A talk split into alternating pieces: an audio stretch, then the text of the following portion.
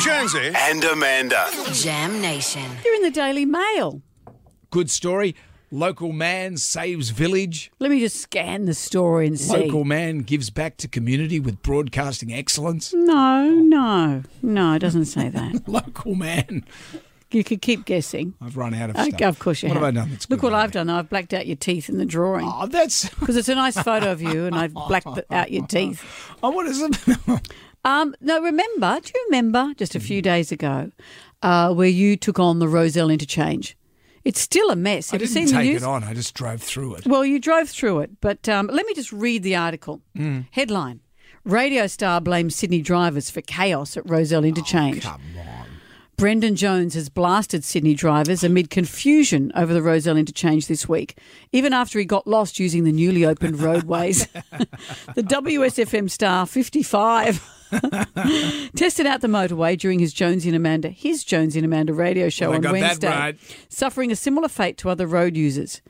You seem to not have as much sympathy, sympathy as I thought was appropriate for people stuck around the Rozelle interchange, Amanda said, reacting to him, quote, blaming Sydney drivers for the traffic issues.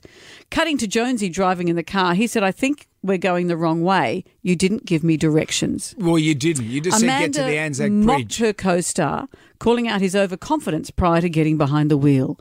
Quote, Brendan, you've boasted that you know every road before you left. I do. I told you which way to go. You boasted you know Sydney like the back of your hand, I she do. said, attractively. you didn't say where I was supposed to go, he replied, appearing somewhat stressed. Oh, it doesn't say somewhat It does, stressed. it does, I promise you.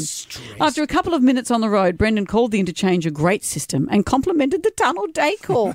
you sound like you've special needs. What a great system. It's fantastic. I like the inside of the tunnel.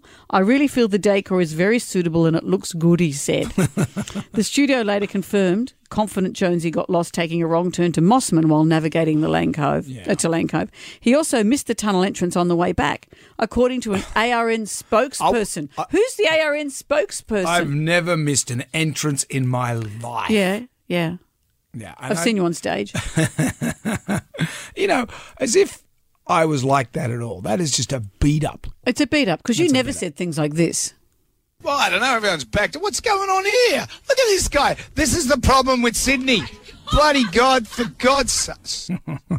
As if, Hmm. as if I would call my fellow motorists fools. You also said would do this. You also said this. I think just Sydney siders are fools that can't work out how to drive. Then you said you're going to bash an airshade, but apart from that, Brendan, cut that out for your diary.